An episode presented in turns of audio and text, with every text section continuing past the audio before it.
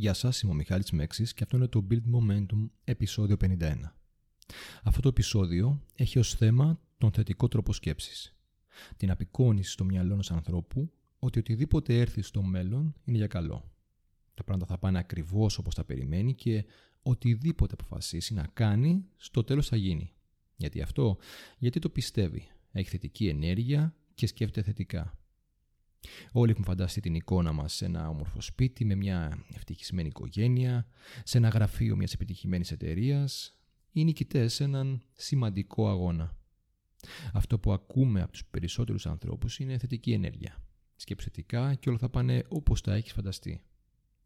Είναι όμως η θετική σκέψη αρκετή για να μας οδηγήσει σε αυτήν την εικόνα που φανταζόμαστε, στο να πετύχουμε τα θέλω και τους στόχους μας, σε ένα πιο αποδοτικό μέλλον. Σύμφωνα με την ψυχολόγο και ερευνήτρια Γκάμπριελ Έτιγκεν, όχι, δεν είναι.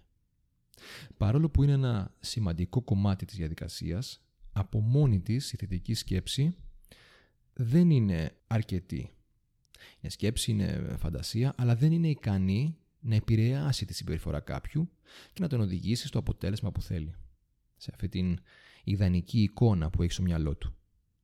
Εν αντιθέσει, βασιζόμενη σε έρευνές της, η Έτιγκεν υποστηρίζει ότι όχι μόνο η θετική σκέψη δεν προωθεί την επίτευξη των στόχων, αλλά πιθανόν να την εμποδίζει. Συνήθως αυτοί που ονειρεύονται και σκέφτονται θετικά, λέει, είναι και αυτοί που δεν κάνουν πράξεις. Ουσιαστικά η θετική σκέψη παρέχει ανακούφιση, μια στιγμή δώσει χαράς, μια ένεση ελπίδας ότι όλα είναι καλά ή μπορεί να γίνουν καλύτερα εν μέσω δύσκολων καταστάσεων. Η ψυχολόγος υποστηρίζει ότι από μόνη της θετική σκέψη στερεί από τον άνθρωπο την ενέργεια και τη θέληση να πασχίσει, να κουραστεί για κάτι καλύτερο που ίσως επιθυμεί. Αυτό γιατί πείθεται κατά κάποιο τρόπο και ικανοποιείται από τη θετική σκέψη και μόνο.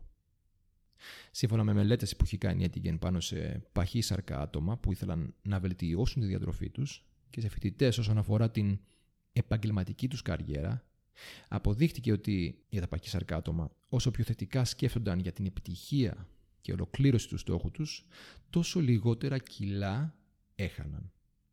Ή για τους μαθητές, για τους φοιτητές, συγγνώμη, τόσο μικρότερα ποσοστά επιτυχίας είχαν στο να βρουν δουλειά, να έχουν επαγγελματική αποκατάσταση ή ακόμα ασθενείς μετά από εγχειρήσεις, αυτοί που είχαν θετική σκέψη για τη γρήγορη αποκατάσταση της εγχείρηση, τα ποσοστά έδειξαν ότι τόσο μεγαλύτερο ήταν το χρονικό διάστημα που πήρε αυτή ή τόσο πιο πολλές πιθανότητες υπήρχαν να μην είναι ιδανικοί. Ενδιαφέρον δεν είναι; Συνεπώς όταν κάποιος απλά σκέφτεται θετικά, νιώθει καλύτερα για τη στιγμή αυτήν αλλά μειώνει τις πιθανότητες να διατηρήσει αυτό το συνέστημα στο μέλλον. Αυτό τι σημαίνει; Ότι η θετική σκέψη είναι κάτι που θα πρέπει να διαγράψεις, να μην το χρησιμοποιείς; Φυσικά και όχι.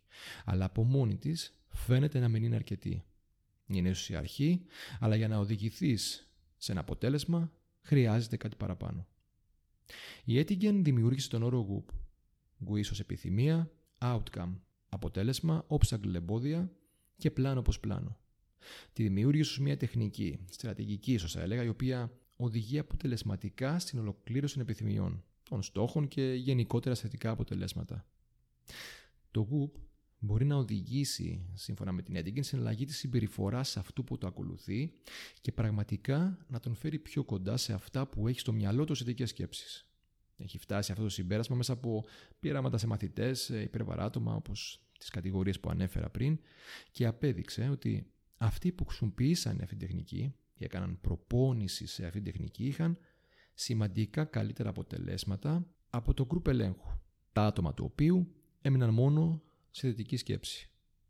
Είχαν καλύτερα αποτελέσματα στο να ελαττώσουν μια κακή συνήθεια, όπως είναι το κάπρισμα, να αυξήσουν μια καλή συνήθεια, όπως είναι η γυμναστική, και να βελτιώσουν κομμάτια του εαυτού, όπως το να είναι καλύτεροι διαπραγματευτές ή να αναπτύσσουν πιο υγιείς σχέσεις. Είναι λοιπόν μια στρατηγική που μπορείς να χρησιμοποιήσεις σε διάφορους τομείς της ζωής σου. Ποια είναι η φιλοσοφία του Γουπ; Τέσσερα βήματα. Το πρώτο επιθυμία.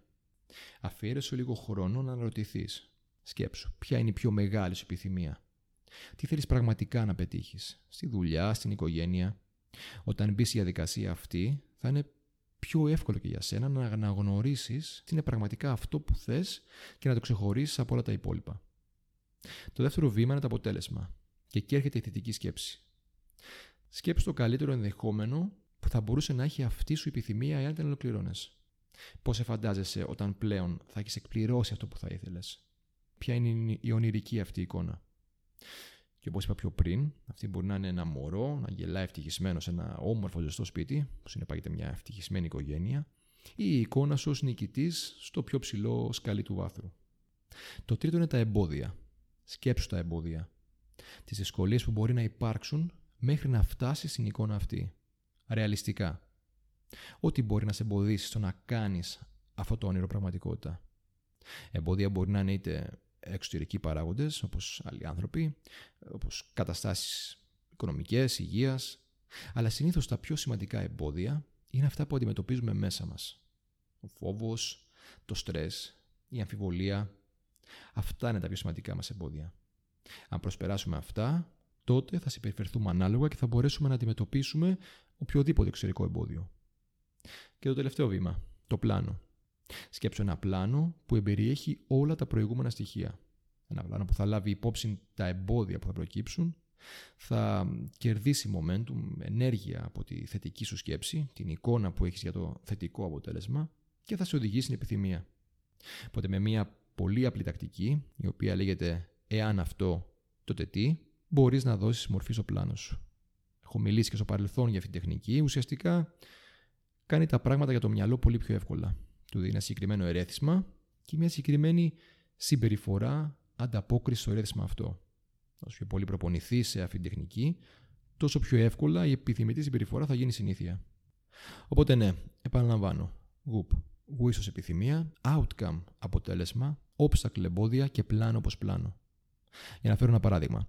Κάποιος μπορεί να είναι σε ένα επάγγελμα το οποίο να μην τον καλύπτει. Τα ωράρια να είναι δύσκολα και όχι αυτά που θα νιώθε καλά αυτός, Ίσως ο μισθός να μην είναι αρκετός για αυτά που προσφέρει. Αυτός λοιπόν βιώνει αυτή την κατάσταση. Και ω άμυνα, για να μπορέσει να τα απεξέλθει, φορτίζει τον ίδιο με θετική ενέργεια, θετική σκέψη. Φαντάζεται αυτόν σε ένα άλλο επάγγελμα, ιδανικό για αυτόν, ή φέρνει στη σκέψη σημεία, κομμάτια του επαγγελματό του που του είναι ευχάριστα και τα αναπαράγει. Και αυτό του δίνει στιγμιαία χαρά, ανακούφιση. Τον βοηθά να συνεχίσει. Και δεν είναι κακό αυτό. Είναι ένας τρόπος να φροντίσει τον εαυτό όταν δεν είσαι καλά με κάτι.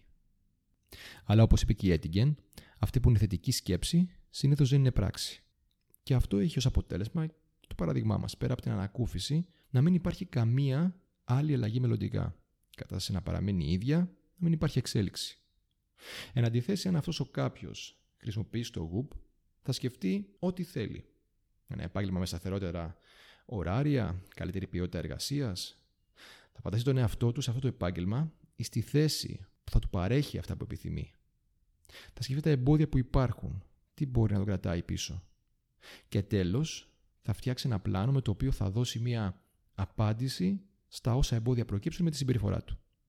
Τι θα καταφέρει με αυτό, να κάνει τη σκέψη του πράξη όσο πιο αποδοτικά γίνεται.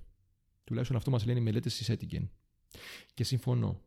Πάντα μου της άποψης ότι η θετική σκέψη είναι καλή είναι μια ένεση ανακούφισης, αλλά η ρεαλιστική σκέψη είναι σίγουρα πιο αποδοτική και αποτελεσματική όσον αφορά την πορεία, την επίτευξη των στόχων και την ευημερία του ανθρώπου γενικότερα. Σκέψου λοιπόν, σε ποια κομμάτια της ζωής σου μπορείς να χρησιμοποιήσει το WOOP. Πόσες φορές σκέφτηκες θετικά, ονειρεύτηκες κάτι ιδανικό, αλλά έμεινες σε αυτό.